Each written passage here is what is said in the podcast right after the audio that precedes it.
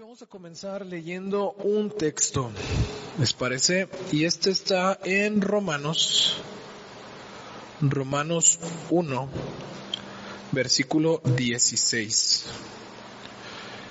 Y dice, porque no pienso del Evangelio, porque es poder de Dios para salvación. A todo aquel que cree, al judío primeramente y también al griego. Hay una pregunta que, que me gustaría hacerles, y esta vez me, sí me gustaría, a veces hacemos preguntas nada más hacia el aire y las respondemos nosotros, pero esta vez me gustaría que, que, que me la respondieran así rápidamente. Pero para entender el contexto, sería bueno que leyéramos antes Mateo 11.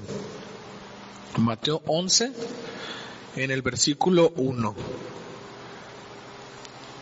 A ver si me acompañan a leerlo. Mateo 11, versículo 1. Y dice así. Cuando Jesús terminó de dar instrucciones a sus doce discípulos, se fue de allí a enseñar y a predicar en las ciudades de ellos. Y al oír Juan en la cárcel los hechos de Cristo, le envió dos discípulos para preguntarle, ¿eres tú aquel que había de venir o esperaremos otro? Respondiendo Jesús le dijo, Id y haced saber a Juan las cosas que oyen y ven. Los ciegos ven, los cojos andan, los leprosos son limpiados, los sordos oyen, los muertos son resucitados, y a los pobres les es anunciado el Evangelio, y bienaventurado el que no halle tropiezo en mí.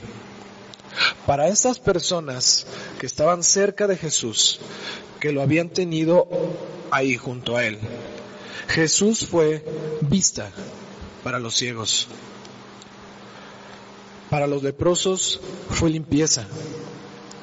Para aquellos sordos fue darles ese milagro de escuchar. Para los muertos fue vida. También para nosotros porque fuimos resucitados. Para otros es esperanza, es paz, es gozo. Y la pregunta es, ¿qué es el Evangelio para ti?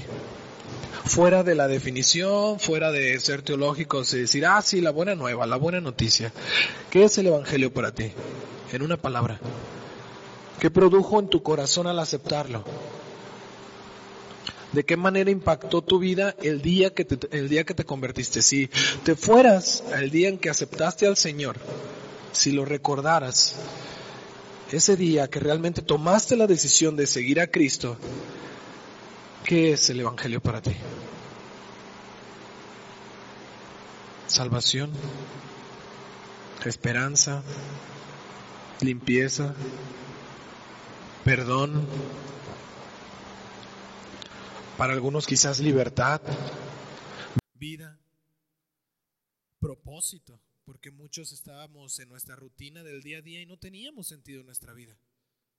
Teníamos un lunes y llegaba el fin de semana porque lo anhelábamos, pero se terminaba el fin de semana y otra vez.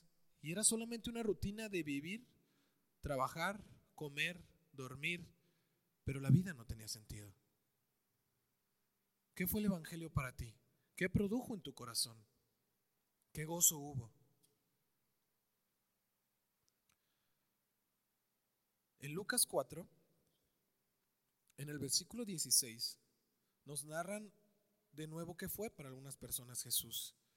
Y dice en el versículo 16, vino a Nazaret, hablando de Jesús, donde se había criado, y en el día de reposo entró en la sinagoga, conforme a su costumbre y se levantó a leer, y se le dio el libro del profeta Isaías. Y habiendo abierto el libro, halló el lugar donde estaba escrito, El Espíritu del Señor está sobre mí, por cuanto me ha ungido, para dar buenas nuevas a los pobres. Me ha enviado a sanar a los quebrantados de corazón, a pregonar libertad a los cautivos vista a los ciegos, a poner en libertad a los oprimidos, a predicar el año agradable del Señor. ¿Te das cuenta cómo dice que cuando llega Jesús a tu vida, tiene un propósito? Viene Jesús a dar buenas buenas a los pobres. Hay esperanza. Para aquellos que estaban quebrantados del corazón, viene a sanarlos. Viene a dar libertad a los cautivos. Y viene a dar vista a los ciegos. Cuando Jesús llega a tu vida, te dio algo. Algo nació en ti. Algo cambió en ti. La evidencia de que Jesús está en tu vida, de que Jesús llegó a tu vida, es ese cambio. Porque antes estaba ciego, espiritualmente hablando, y ahora podemos ver, ahora puedo ver. Antes estaba muerto y ahora tengo vida. Dice el versículo 20, y enrollando el libro, lo dio al ministro y se sentó. Y fueron tan impresionantes las palabras de Jesús que dice que los ojos de todos estaban fijos en Jesús. ¿Te imaginas a Jesús recorriendo a su lugar y todas las personas mientras pasaban le fijaban la vista? Y todos lo rodeaban de tan increíble que habían sonado esas palabras. Y quizás lo podemos semejar a cuando nosotros escuchamos antes la palabra de Dios, no la leían antes de convertirnos y carecían de sentido. Simplemente era algo más que leíamos. Pero una vez que nos convertimos, leemos la Biblia y tienen vida, tienen propósito. Entonces, cuando Jesús las leyó, no solamente eran las palabras leídas por otro ministro, algo había y había sido tan impresionante que todo el mundo lo miró.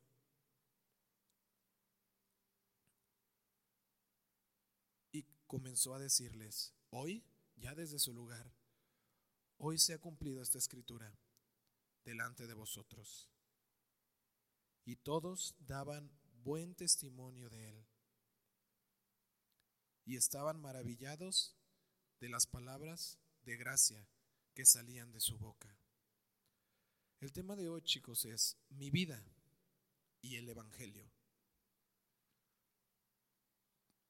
Pero no nada más es mi vida, es tu vida y el Evangelio.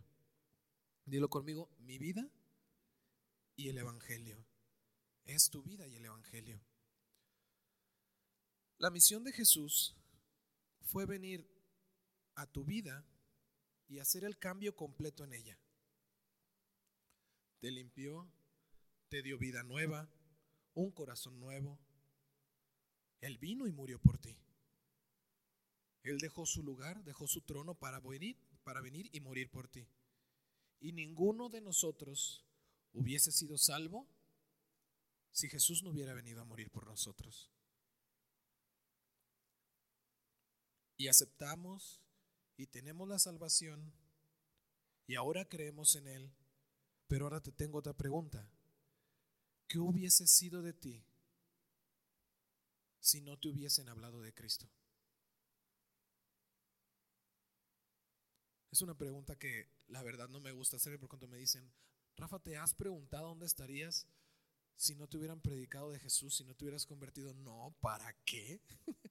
¿Para qué? ¿Para qué voy a pensar dónde estaría? Pero la verdad es que, ¿qué hubiese sido de nosotros si no nos hubieran predicado la palabra?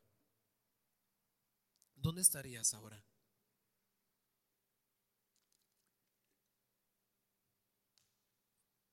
¿Te lo has preguntado? Y la pregunta no es para imaginar dónde estaríamos, en qué lugar, sino la pregunta es si no te hubiesen hablado de Cristo. O sea, si alguien no te lo hubiera compartido, ¿qué hubiese sido de ti?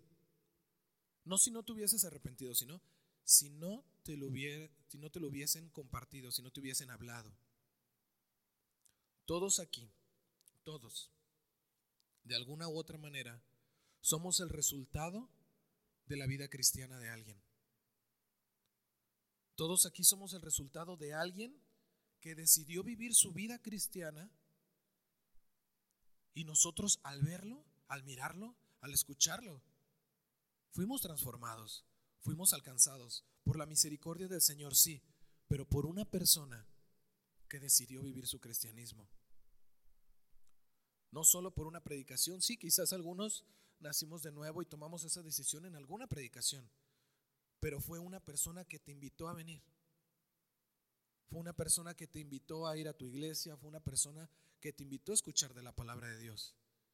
Y yo creo que de la misma manera que por alguna persona tú estás aquí, algunos están aquí por ustedes. O alguien estará aquí por ustedes. Fue la vida de una persona, fue el testimonio de alguien el que nos llamó a venir aquí. Entonces, la siguiente pregunta sería esta.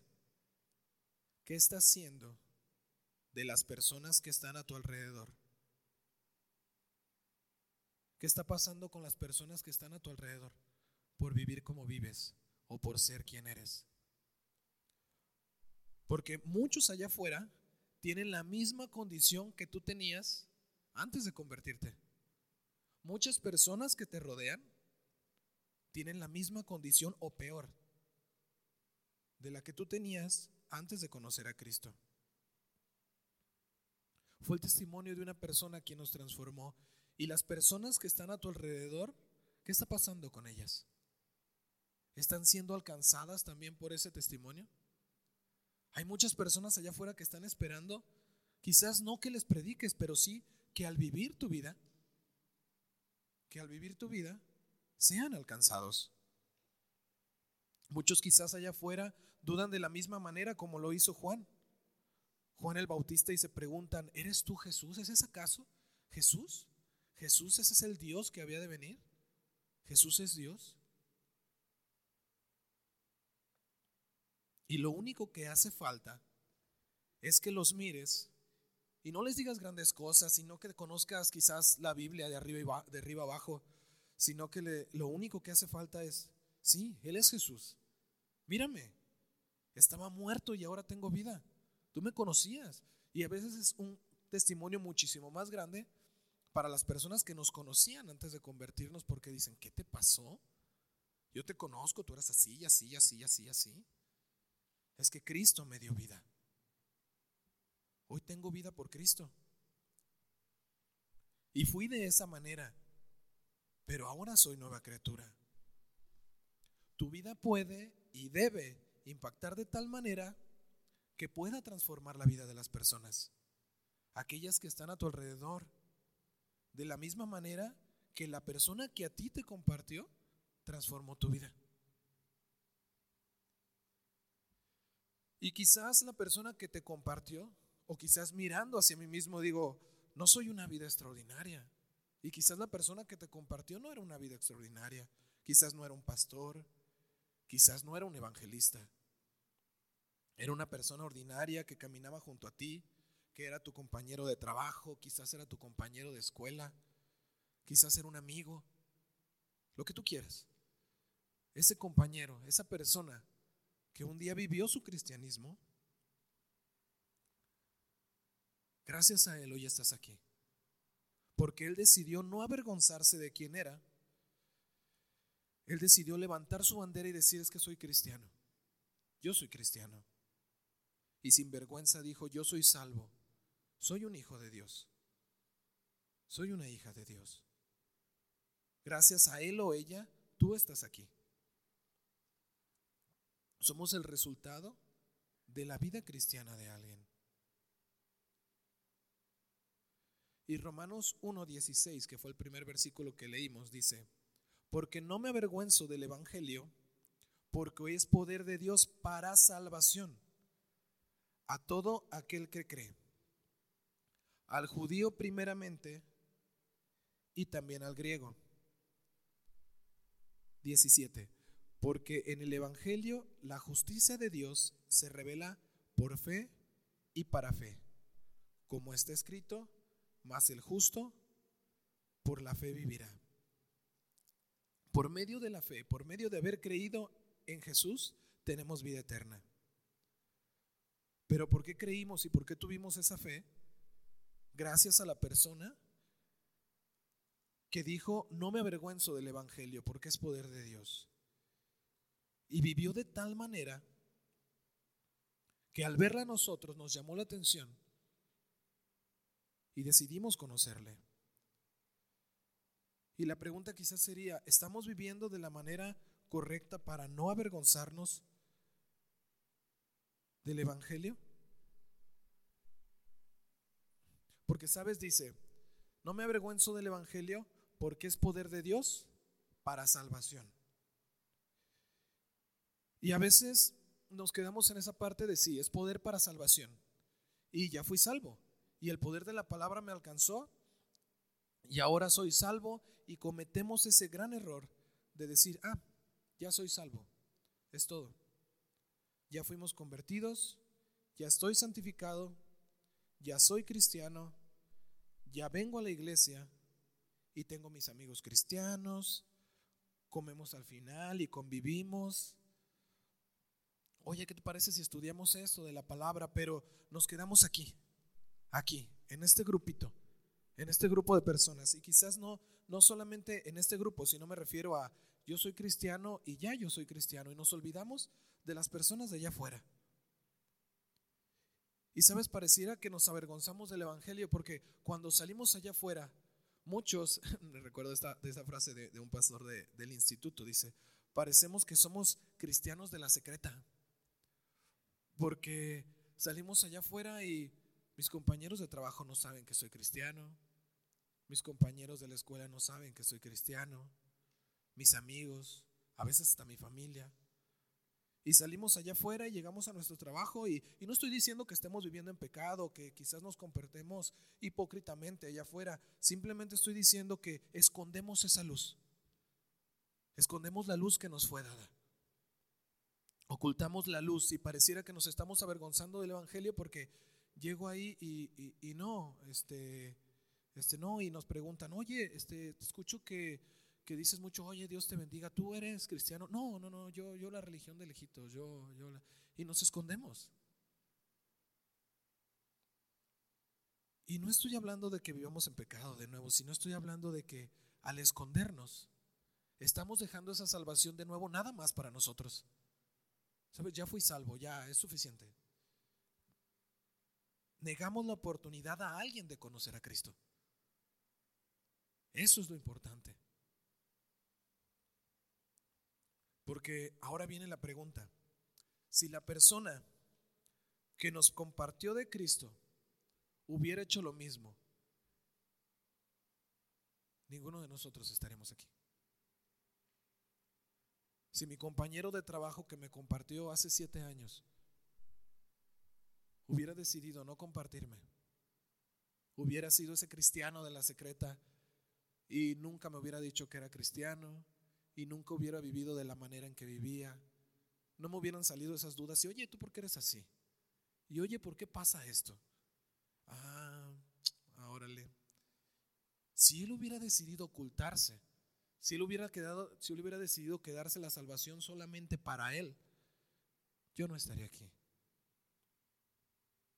Y si en nuestro trabajo estamos haciendo lo mínimo y con lo mínimo, pues no es lo mínimo, pero me refiero a hacer lo que debemos de hacer. En mi trabajo no miento, quizás no miento y no estoy haciendo tranzas y no digo groserías y me comporto quizás como la escritura lo dice pero estamos viviendo de la manera en que debemos de vivir. Pero si cuando nos preguntan por qué vivimos así, negamos quiénes somos, estamos negando esa oportunidad. Esa oportunidad de que alguien más esté aquí junto a ti, de que tu compañero, tu amigo, tu hermana, tu papá, tu mamá estén a tu lado hoy escuchando la palabra.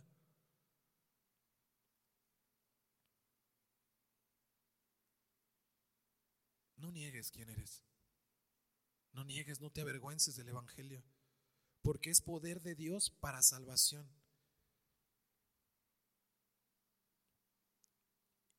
Dice, no me avergüenzo del Evangelio porque es poder de Dios para salvación. Porque también sabes que, si no te avergüenzas del Evangelio, si no te avergüenzas de confesar quién es tu Señor, quién es tu Dios, hay una recompensa y es la recompensa más grande. Sabes, vivimos obedeciendo la palabra, pero también hay un, hay un versículo que dice, a cualquiera que me niegue delante de los hombres. Y vamos a leerlo. en Mateo capítulo 10, versículo 32.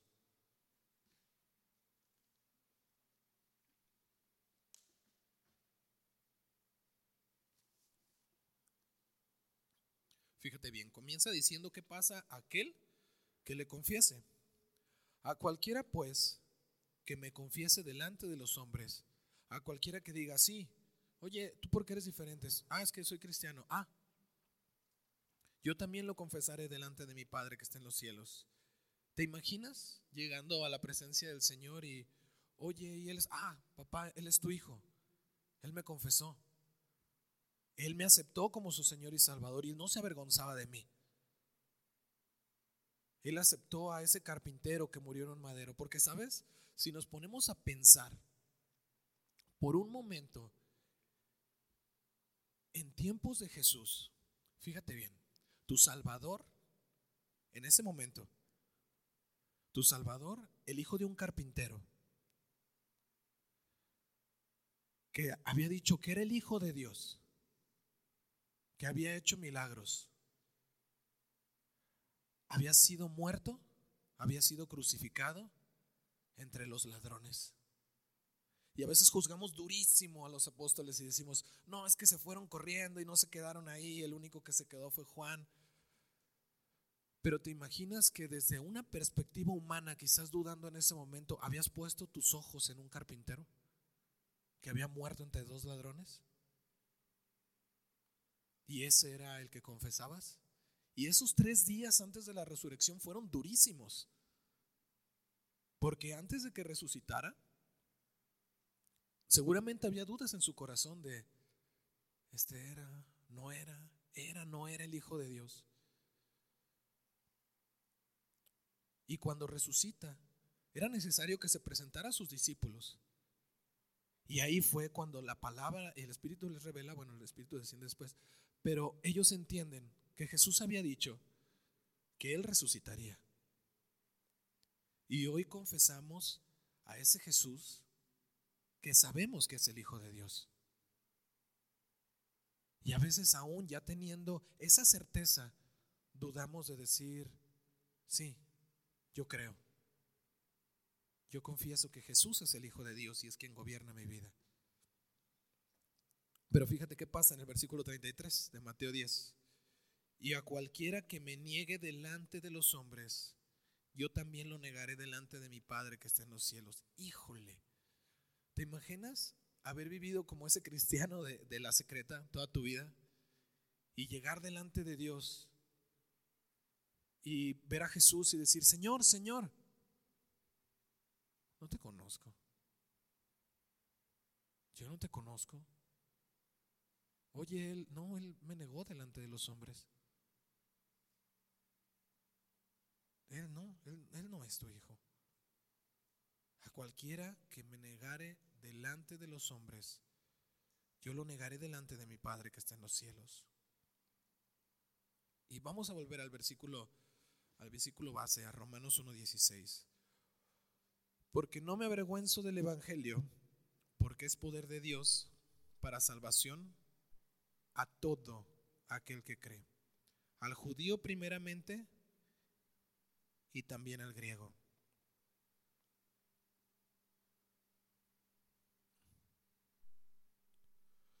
Ese poder de salvación, a veces no lo quedamos, como les decía, porque no me avergüenzo del Evangelio porque es poder de salvación, para salvación. Pero ese Evangelio no solo es poder de Dios para salvación para ti ahora que crees. La palabra de Dios contiene el poder de perdonar todo lo que eres, de transformar tu vida en una vida nueva, dejando tu pasado atrás. Pero también tiene el poder de Dios para salvar a todos los que te rodean. Y dice al judío primeramente. Recordemos, ¿por qué al judío? Porque recordemos que a los judíos, al pueblo de Israel, fue a los primeros que se les fue presentado Dios. Fue a los primeros, fue el pueblo de Dios, fue el pueblo elegido por Dios para revelarse. Entonces cuando dice al judío primeramente y después al griego, esta palabra griego quiere decir a los gentiles. Al judío primeramente y después a los demás. En este caso que dice a todo aquel que cree. Entonces podemos cambiar al judío, al cristiano, a ti y después a todo aquel que cree. Es poder para salvación a todo aquel que cree, para ti primeramente y después a tu familia. Para ti primeramente y después a tus amigos. Para ti primeramente y después a los de tu trabajo. Para ti primeramente y para todos los que te rodean. Para todos los que confiesen que Jesús es el Señor a través de lo que vieron en tus vidas. Dice Romanos 10, pero ¿cómo creerán en aquel de quien no han oído? Romanos 10, 14. ¿Cómo pues invocarán aquel en el que no han creído? ¿Y cómo creerán en aquel de quien no han oído? ¿Y cómo oirán sin haber quien les predique?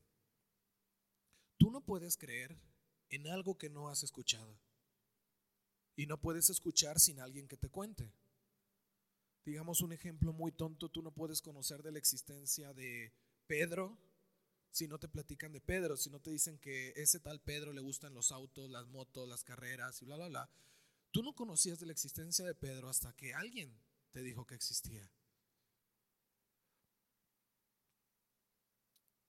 Las personas que están allá afuera, las personas que nos rodean, no van a poder creer en Jesús. A pesar de que, que lo han escuchado, no puedan creer si no les platicas quién es ese Jesús, quién es ese Jesús verdadero sin haber quien les predique, nadie.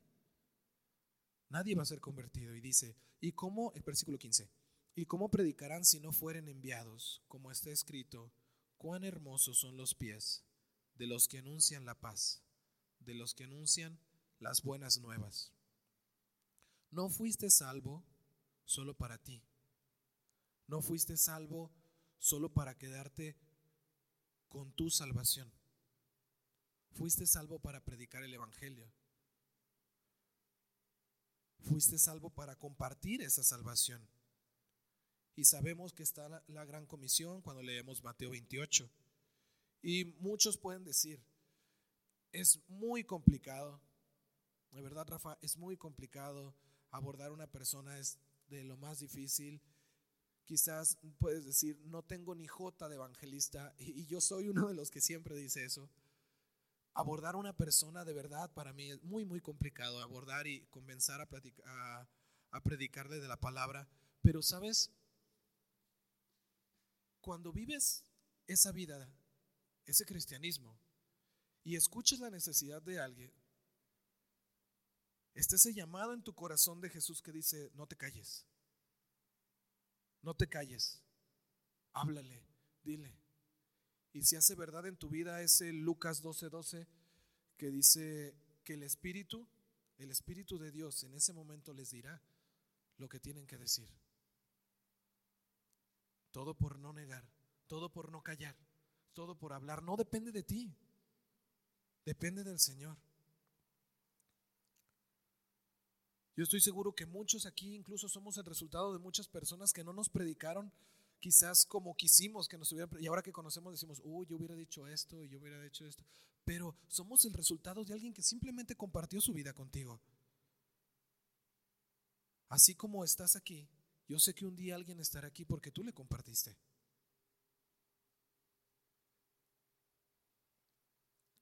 En la escritura hay ejemplos de eso. No tendríamos un Josué, por ejemplo, si no hubiese habido un Moisés. No tendríamos un Eliseo con la doble unción del Espíritu de Dios sin su maestro Elías. No habría un Pedro sin un Andrés. ¿Recuerdan cuál fue el trabajo de Andrés? Ir por Pedro y compartirle que él era Jesús. Así, tal cual. Y a lo mejor muchos simplemente vamos a compartirle a un Pedro. Y ese Pedro, el día del Pentecostés, predicó a una gran multitud. Obviamente no habría discípulos sin Jesús. Y muchos podríamos decir, no, pero pues es que estás hablando de Moisés estás hablando de Elías, estás hablando de los apóstoles y ni hablar de Jesús, ¿no? Y si acaso crees que la predicación de estos hombres o crees que son demasiado grandes para tu talla, no te olvides de Jonás. ¿Alguno se acuerda de la predicación de Jonás a Nínive? Vamos a leerlo. Vamos a el libro de Jonás. Jonás es el claro ejemplo de que cuando es la voluntad de Dios y el solo obedecer a Dios, de la manera que lo hagamos, el simple hecho de obedecerlo, Él va a hacer su obra. Y aunque Él no lo quiera, aunque la persona no lo quiera, no Dios, aunque la persona no lo quiera. Dice el versículo 1 del capítulo 1. Vino palabra de Jehová Jonás, hijo de Amitai, diciendo, levántate y ve a Nínive, aquella gran ciudad, ojo con esta gran ciudad, ahorita lo vamos a ver, y pregona contra ella, porque ha subido su maldad delante de mí. Y recordamos ese pasaje completo, Jonás se levanta en Nínive, queda para allá, yo voy para allá. Y se va corriendo. Y también muchos hemos juzgado a, a, Jonás diciendo, no, es que no se fue, no quería hacer la voluntad de Dios. Pero, ¿sabes por qué Jonás no le quería predicar a Nínive? Primero porque Jonás conocía a su Dios. Él sabía quién era su Dios, así como tú conoces a tu Dios. Y sabía que Él era misericordioso. ¿Y sabes quién era Nínive?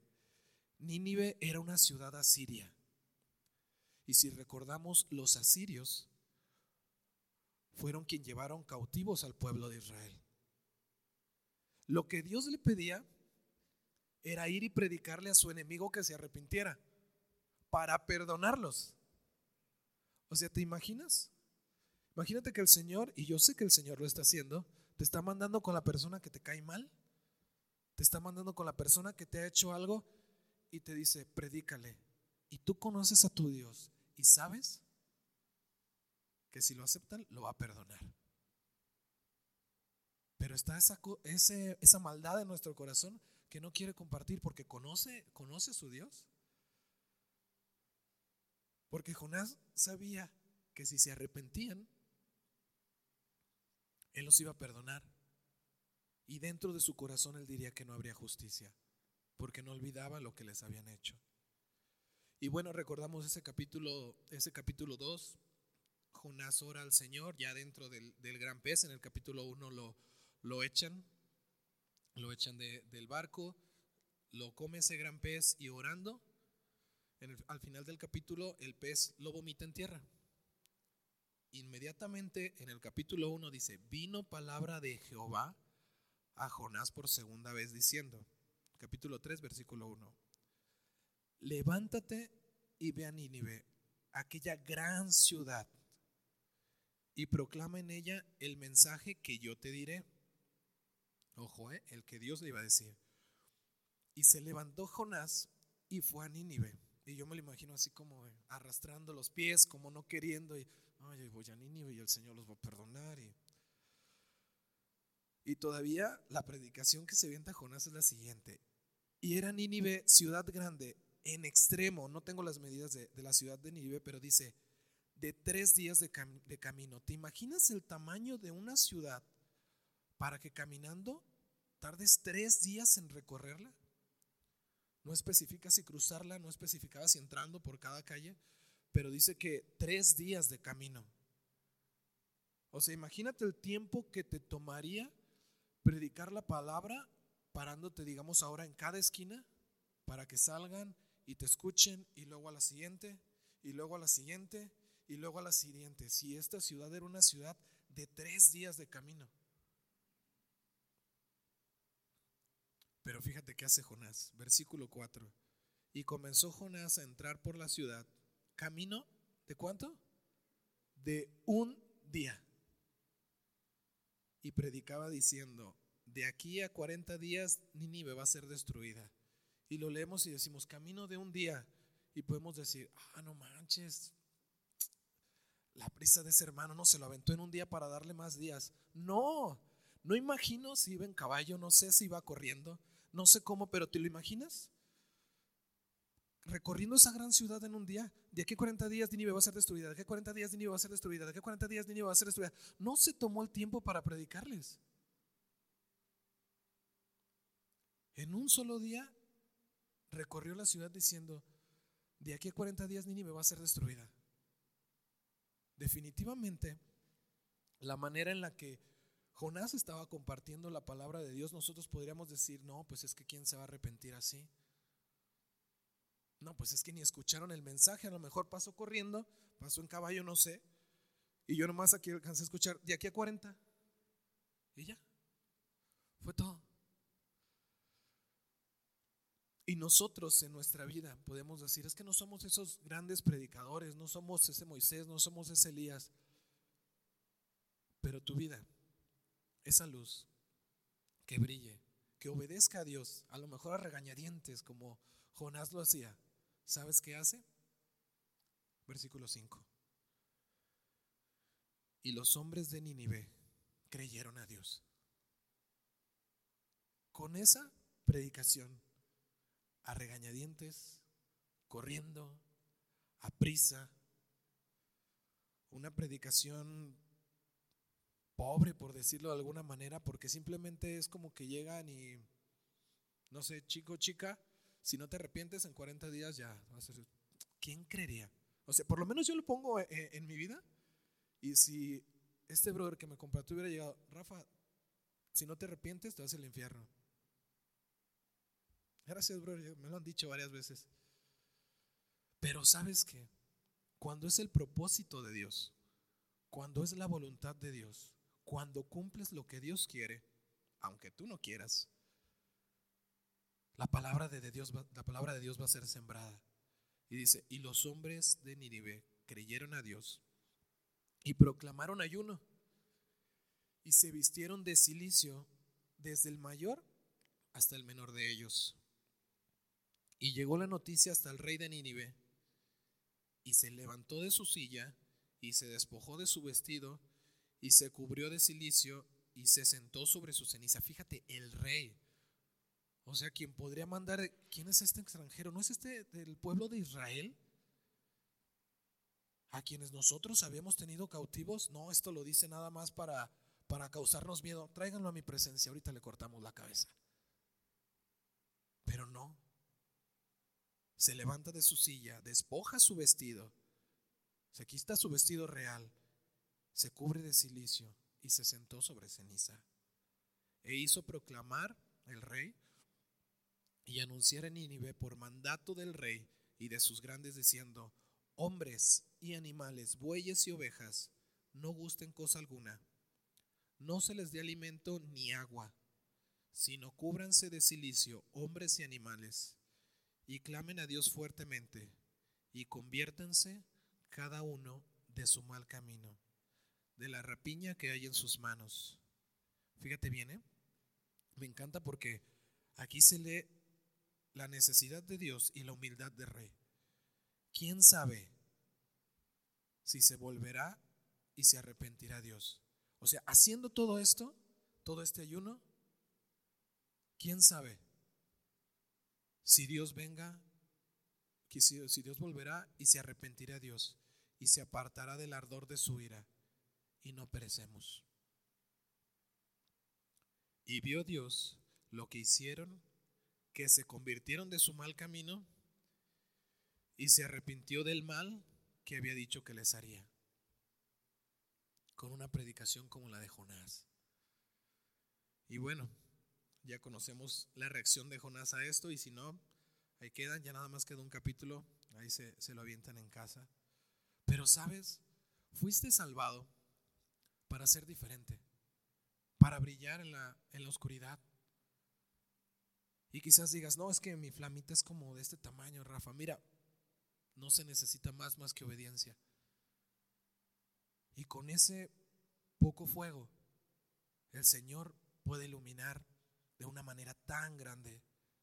Porque fuiste llamado para ser diferente. Fuiste llamado para hacer luz en la oscuridad.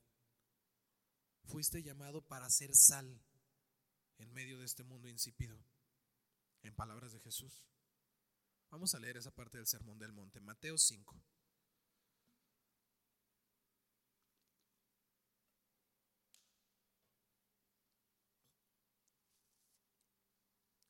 Versículo 13.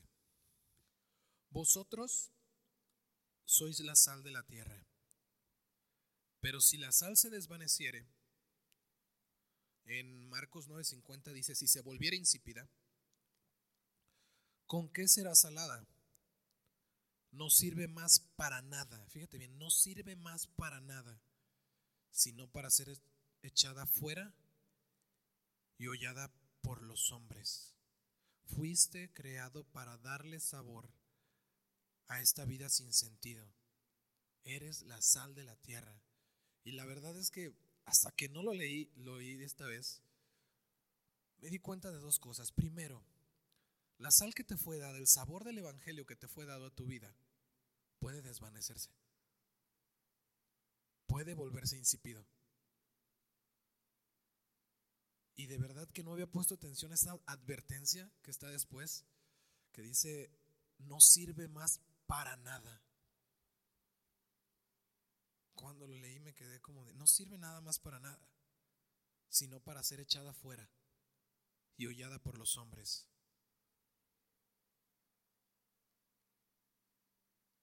Si un condimento, un condimento que tengas en casa no tiene sabor, ¿para qué te sirve? ¿Te sirve para cocinar? Cuando vas a comer y, y a la comida le hace falta sal, si le echas sal y esa no tiene sabor, ¿te sirve? Si un condimento no tiene sabor, no sirve para nada. Y muy duro lo siguiente, si un cristiano no se esfuerza por afectar al mundo como esa sal, al mundo que lo rodea, no sirve para nada.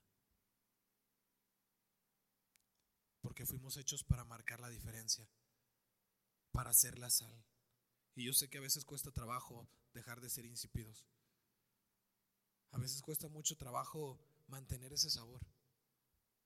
Y aún más, a veces cuesta mucho más trabajo compartir esa sal.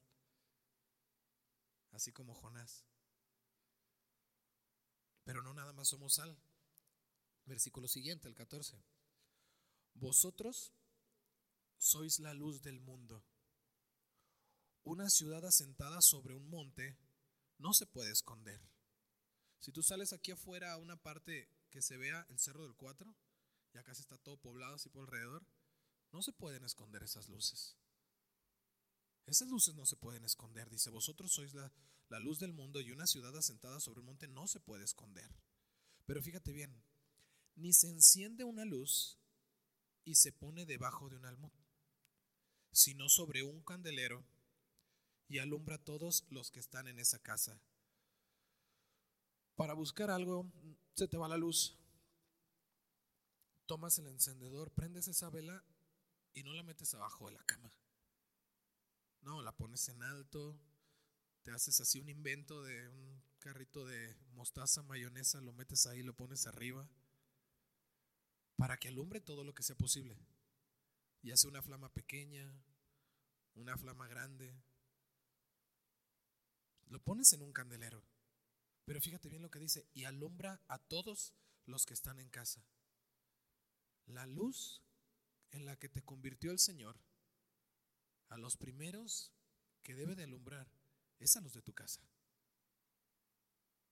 Por eso dice, no me avergüenzo del Evangelio. ¿Por qué? Porque tomo esa luz y la pongo arriba. Porque no parece coherente el hecho de, de prender esa luz y esconderla. Así alumbre vuestra luz, versículo 16, delante de los hombres. Fíjate bien, para que vean vuestras obras y glorifiquen a vuestro Padre que está en los cielos. La luz que te fue dada, al vivirla, al no avergonzarte del Evangelio, al vivir la palabra, a veces no tienes que hacer nada. Simplemente el vivir como cristiano y cuando llegan y te preguntan, oye, ¿por qué eres diferente? Ah, es que soy cristiano. Ay, a ver, ¿esto qué? ¿Esto qué? Oye, ¿por qué esto? Y es típico, ¿no? ¿Por qué pasa esto? Oye, ¿hacen esto? Pero te fijas cómo el simple hecho de haber mantenido esa luz y no haberla escondido alcanza la vida de las personas simplemente por el hecho de ponerla en el candelero. Dice, hacia alumbre vuestra luz delante de los hombres. Pero fíjate, dice así. ¿Y de qué está hablando? De la manera correcta, o sea, poniéndola en el candelero, no escondiéndola, porque lo dice inmediatamente después, así alumbre vuestra luz delante de los hombres, sin ocultarse, de la manera correcta, iluminando con la luz de Cristo. Porque la verdad es que también a veces no encendemos ese fuego con la manera correcta. Y podemos causar, podemos causar daño. Y quizás lo llamamos ese fuego de la fe. Y no, yo tengo ese fuego de la fe del Señor. Y si somos religiosos, en lugar de encender esa vela, encendemos una fogata y sin importar que se queme mi casa. Y ahí les ve el ejemplo. Vemos a alguien o llegamos a casa, ¿cuántos no nos pasó, no? Y en lugar de poner esa vela y que el Señor vaya haciendo el cambio, no, quita eso, te vas a ir al infierno por las imágenes y te vas a hacer esto. Y no, quita esa música del demonio y tú que te tatuaste y que te fijas como un fuego mal controlado quema todo. Y quema tu casa. Y quema tu familia y a tus amigos.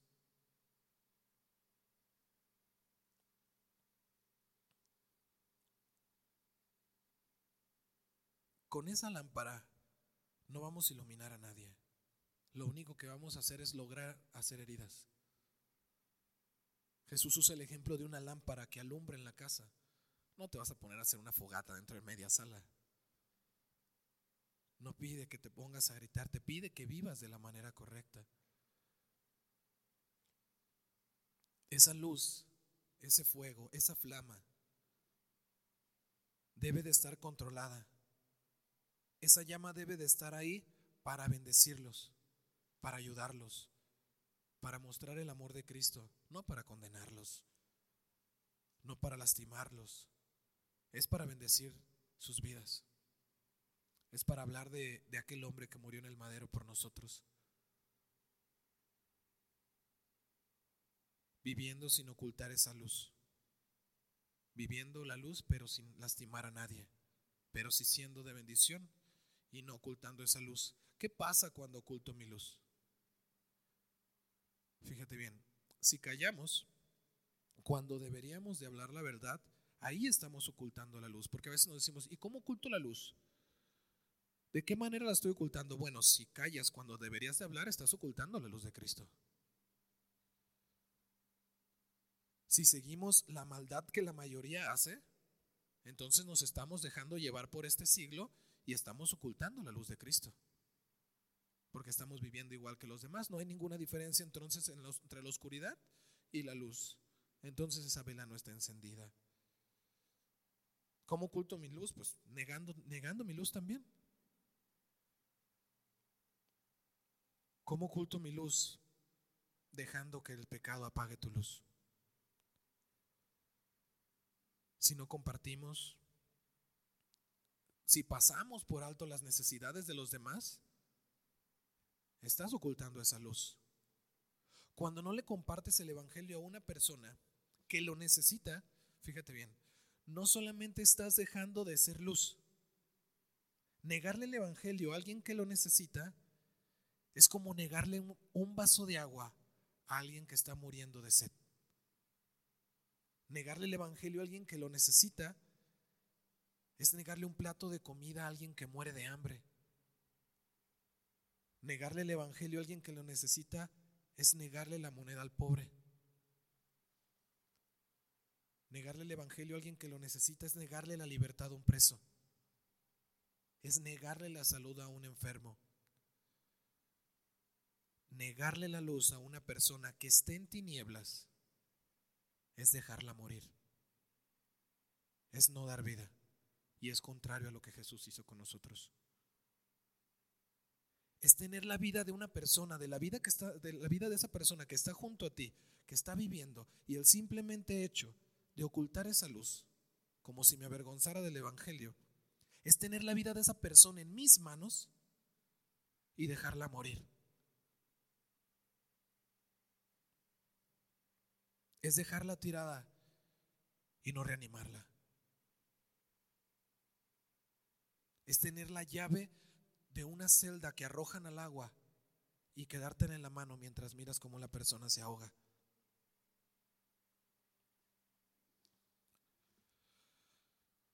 Hebreos 13:47.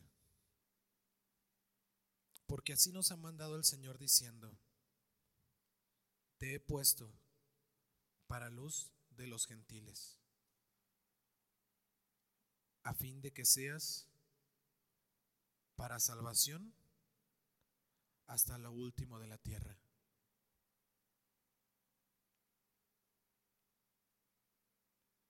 Si alguna vez te has preguntado cuál es tu llamado, de parte del Señor? El llamado principal de todos es simple, no avergonzarse del Evangelio, ser sal en medio de la oscuridad, perdón, ser sal en el mundo insípido y ser luz en medio de la oscuridad. Mi llamado es predicar el Evangelio, pero quizás no en un púlpito, quizás no en la calle abiertamente. Mi llamado es predicar el Evangelio con mi vida es regalar ese vaso con agua, figurativamente hablando, es dar ese plato de comida, es otorgar la luz a la persona que vive en tinieblas. Y a veces para eso simplemente ya eres una luz. No intentes brillar, no intentes llamar su atención. Eres la luz, ¿no? Solo acércate un poco. Di hola. Y que vea que es diferente en ti. Porque si no negamos esa luz, Él verá que hay algo diferente en nosotros. Y el Señor será quien haga la obra. Y aunque haya tres días de camino por delante y nosotros corramos y nos lo aventamos en un solo día, el Señor va a ser quien haga la obra. Pero ya ahora no nada más en tu vida, sino en las personas que te rodean. porque no me avergüenzo del Evangelio, porque es poder de Dios para salvación a todo aquel que cree, para ti primeramente y después para tu familia y después para tus amigos y después para tus compañeros de trabajo, para todos los que te rodean. Sé luz en medio